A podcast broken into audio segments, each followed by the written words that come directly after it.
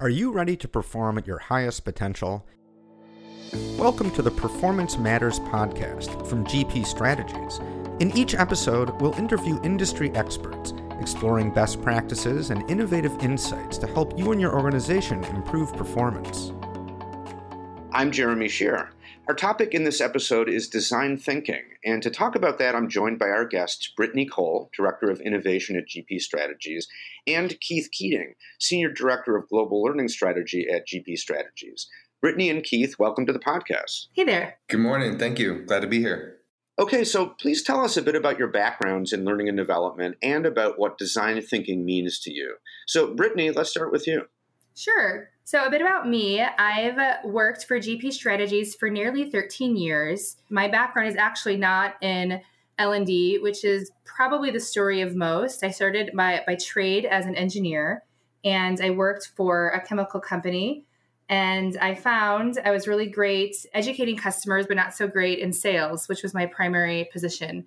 And that led into this career where I began at G P as an instructional designer, writing test questions, and that led into just a variety of different roles. And when I think about design thinking, it's a great approach as a way to think more creatively about solutions, to remove bias from what we think works well in, in the training and L and D space, to think about how might we solve a problem if we had that magic wand. Okay, great. Thanks a lot. And now, Keith, tell us a bit about your background and about what design thinking means to you. Great. Thank you, Jeremy. So my entire twenty-year career actually has been in the L and D realm. Starting when I was five years old, I've executed roles in probably every L and D area. I've been an instructor, instructional designer, training and operations, leadership coaching, performance consulting. The list goes on. I would say, however, the past few years, I've turned my focus towards leading clients through the execution of their global learning strategies. But regardless of the role or the title, at the heart of everything I do centers around one aspect: problem solving. And so a few years ago, someone said to me, you should check out design thinking and figure out how to apply it to the L and D space. So I accepted that challenge. I studied design thinking at M I T's Sloan School of Management, and I found that design thinking was a perfect tool to add to my problem-solving toolkit, and it has such a great value for the L and D space. Design thinking gets to the root cause, which can help clients tap into understanding and resolving unmet customer needs. Okay, very interesting. Keith, can you give an, an example of what design thinking looks like? Absolutely. So design thinking is a five-step methodology or framework. It's really, it's a set of principles that guide you through your problem finding, your problem solving process. So there's empathy, where we're learning about the audience. And that's probably the most important phase that should be consistent throughout your initiative. In fact, it should be part of our daily life, especially in L and D. After empathy, we have define, where you define your problem statements based off of everything you learned about your audience. Then you're ideating, you're brainstorming and creating solutions. Once you've done that, you move into prototyping, where you're building quick representations of one or more ideas. And then you're going back and you're testing your ideas and you're gaining user feedback. But the most important thing is that these are non-linear phases, so they can all be happening interchangeably throughout your entire process. Okay, so that really does sound like a powerful tool. And uh, Brittany, how widely used is, is is design thinking in the organizations that you've been working with? That's a great question. You know, Jeremy, it's really varied. I find one of the aspects that a lot of organizations, L and D and otherwise, come to the table where they, they've read an article or they've watched a couple videos, and maybe they've sat through a brainstorming session, and then they label themselves as design thinkers. So we, I, I think that there's a lot of misconceptions around what design thinking is as a mindset versus an actual methodology. When we think about the methodology that Keith shared, going through it and really walking through each of the phases from empathy through test and, and iterating once you get to test, and maybe coming back to define, because once you test your prototype, you might realize that you have another audience and you have to go empathize, or you might have addressed the right problem, but maybe the solution wasn't right for that use case, and you have to go back to your ideation and, and prototype something else. So I think that design thinking isn't from a, from end to end, isn't used terribly frequently.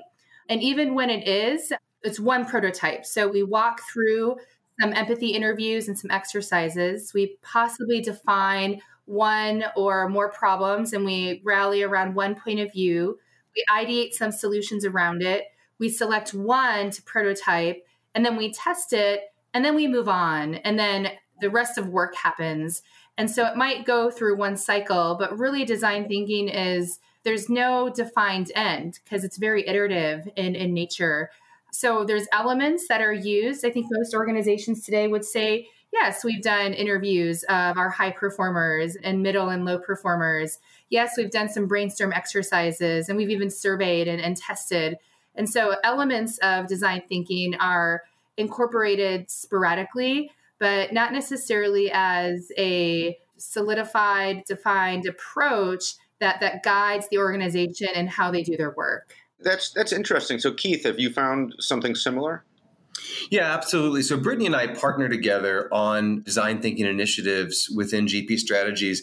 And I would echo what she is saying in the sense of I'm not seeing a lot of our clients necessarily executing it in the format that is designed for success. So as Brittany said, they're doing one component and saying, yes, this is design thinking, but it's actually not.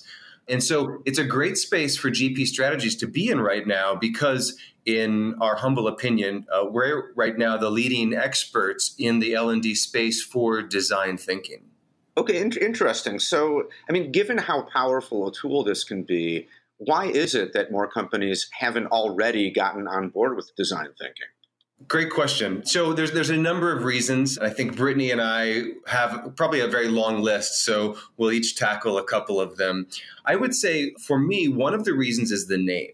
So if you if you break apart the name design thinking, design as the first word insinuates that you have to be a designer or you have to be creative, which I'm particularly not, and many people aren't. And so initially that turns people off with, I'm not a designer, so I can't use this tool. That's absolutely not the right thought process. The design piece comes from using design tools. And so these are really great tools that can be used by anybody, and you don't have to have a creative bone in your body. The second piece is thinking. That would insinuate that this is more of a thought process rather than actionable. And design thinking is completely actionable from the very first moment of executing empathy, learning about your audience, all the way through the end of testing. So for me, I think that it's the name, but it also tends to stop at theory. So people will read an article, they'll watch a video online, maybe they'll even take a class. And as somebody personally who's taken a number of classes, I think one of the challenges is the classes focus on theory. And so they explain the five steps and the processes. They talk about some potential use cases of how it's actually done. But until you get out there and get your hands in it and practice it and practice it and go through small examples of design thinking initiatives, you're not really going to understand how to apply it. And so the name can be challenging, and the fact that people just stop at theory instead of moving it through application can be a reason why it's not being utilized more often. Yeah, that, that makes sense. So Brittany, w- would you like to add anything to that? I would. Yeah, I think everything that Keith said, I, I completely agree with.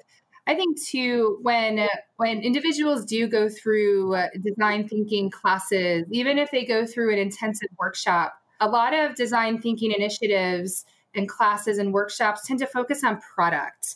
So something in the consumer market, something that impacts individuals at that level. And it's there tends to be a little bit of a, a disconnect and an unclarity as you take design thinking as a method to use to help build a product or to redefine the transportation system in San Francisco, which is an, an activity that the, the Stanford program uses, which is wonderful. But there tends to be a, a little bit of a leap to go from that to how do I solve people problems and, and training issues and, and issues around skills and knowledge in learning and development. So there's there's a little bit of a just a, a hard line that's not completely linear to apply it, where you might, when you see it sort of laid out in a workshop or a video. Another reason design thinking tends to not be more widely adopted in organizations is that, as I mentioned before, it's not completely linear. Even though you go through the five phases, you're going to go back and forth and iterate several times. And when we think about L and D organizations and the people who work in them, you know, they tend to be measured by outputs. What have you designed? What have you delivered? What have you deployed? And so there tends to be, you tend to be measured and around something that's very finite. And, you know, once you go live, then you're done and you can move on to the next project. Design thinking is almost the antithesis of that, where it, you can go live, but you're iterating. So your next prototype or your next build upon your first prototype might be the next phase or a slight tweak. And so it's it's inherently risky to organizations and to even to L and D individuals to truly adopt, because you then you ask yourselves, will I will I ever be done? When's the end? When do I go gold and then move on to the next? So it's a little bit of a, a challenging prospect to deploy because there's not really a, an end game in sight all the time. Um, I would add to what Brittany's saying around the the riskiness, in that in the L and D space, it's also a bit uncomfortable for us to go through this initiative and potentially uncover at the end that our approach as the L and D experts may not be the right approach. And so in some cases, design thinking by design is risky and disruptive, but we have to embrace disruption, especially if we're going to be moving the needle. And to find out at the end of an initiative that maybe our modalities or our approach to our learner experience hasn't been the best that it could be, that's actually a good thing to uncover, because at the end of the day, we're here to help our learners and improve that the process and performance support that we're giving them. And so it is a win-win for us to have this type of disruption or risky tool to help us uncover what our learners actually need. Yeah, that's a good point. And, you know, one thing that I'm taking away from this is that design thinking, it's not just a series of steps that you follow, but as you're describing it, kind of a whole new way of thinking about your work and what you're doing and how you look at outcomes. Absolutely. It's a mindset shift, and there's a, there's a transformational culture shift that goes along with this, because it can't just be one person applying this. It is a, it is a team effort. And in fact, one of the other challenges is that in the L and D space, a lot of people don't understand how this can support or benefit them. And so we, we've uncovered there are six applications in the L and D space where this could very easily help to solve. And those would be through organizational design, or if you're looking to uncover employee engagement, you can use design thinking to help you define your learning approach or creating learner experiences. H R and recruitment, this is such a valuable tool for them to help uncover the onboarding, the sourcing process, the hiring process. And then also we're seeing that it's available to be used in, in digital solutions, where we're looking at how can we help digitize our content, moving it forward into the new space. Mm-hmm. So Brittany, uh, earlier on in the conversation, Keith used the term human-centric design. So I just want to clarify, what's the difference between human-centric design and design thinking, or are these concepts that sort of work together? You know, that's that's an interesting question, and I think it echoes a lot of the confusion in the market. It's really easy, you know, design thinking is a buzzword, and you're hearing human-centered design or human-centric design is as another buzzword, and there's this there's this desire in the marketplace to really separate the two, where design thinking is simply the approach or the method, and human-centered design is the, the mindset. I'd argue that human-centered design is, is really the overarching sort of umbrella, and design thinking is a part of that family. And, uh, you know, there's so many other components of human-centered design, whether it's a user experience, right, where design thinking can be a way, right, a problem-solving approach to help you identify solution. And then that solution requires, you know, learning experience design and user experience design to ensure that it's easy to adopt and easy to use by the learners. So human-centered design is the mindset, is the overarching category of which design thinking fits into that category, as opposed to two separate and unique terms that, that live independently of each other. Keith, what do you think? Yeah, absolutely. I guess I would say maybe in a different way. For me, human-centered design is the framework. And within that framework, there are six different components of how we're approaching designing for humans, designing for our learners and for people. And so as Brittany said, there's user experience, there's also learner experience design, and then there's design thinking. And those three, design thinking, learner experience, user experience design, are also part of what we're calling the learner-centric design family. So really to recap, human-centered design is the framework, design thinking is a component within human-centered design. Okay, great. So we've covered a lot of ground. So let's try to sum up. What are a few best practices around design thinking that you'd like our listeners to take away from this podcast? And, and why don't we, Brittany, why don't we start with you, and why don't you give your top takeaway, and then Keith, you can give your top takeaway. Great. I think if I were to take away one thing, it's that design thinking is something that anybody, no matter what role you have at L and D, can, can use today on the job. And you can take it from end to end. So you can start immediately with empathize and, and identify an audience and interview them and go through an exercise or two to help take those insights and define a problem, brainstorm, pick a solution from your brainstorm that you ideated, and go test it out. It doesn't have to be rushed, but it's applicable and it can be done right away. It is something that is tangible. And really, once you dive in, fairly easy to to use and to apply to your everyday work. Okay, great. And Keith, what's your main takeaway? I'd like to share two, actually. The first is design thinking is not a solution for every single problem. So as much as I am passionate about it, I think it's also very important for listeners to understand that there is a particular time and place to use it, particularly in the sense of if you already know what the problem is, then most likely design thinking may not be applicable. But if you're in a situation where you don't know what the problem is, you don't know why your learners aren't taking your classes, you don't know why you're getting such low scores on employee engagement, you don't know why the onboarding of your new hires is such a challenge, then design thinking might be appropriate. The second is to echo and build on what Brittany was saying around get out there and try it. I'll repeat the exact same thing. Get out there and try it. And here's a couple of examples of ways that you could apply design thinking either with your family, a group of friends, or even by yourself.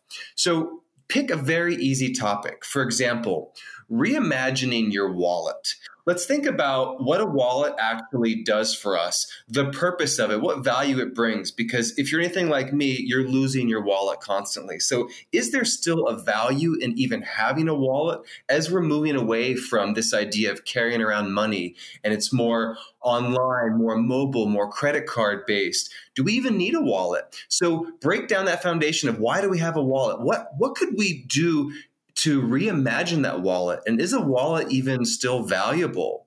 Or just pick your favorite product, whether it be a food product, clothing, technology, and just reimagine that product.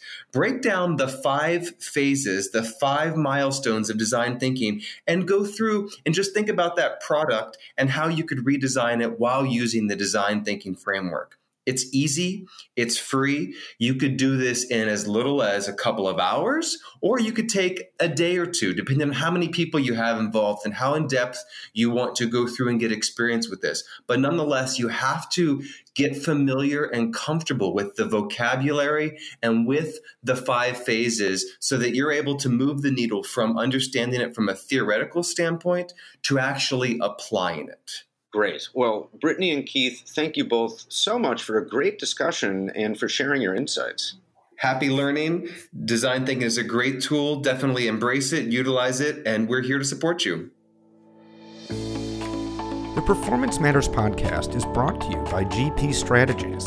Together, we can create a world where business excellence makes possibilities achievable. You can subscribe to the show anywhere you get podcasts and listen on our website at g p strategies dot com slash podcasts.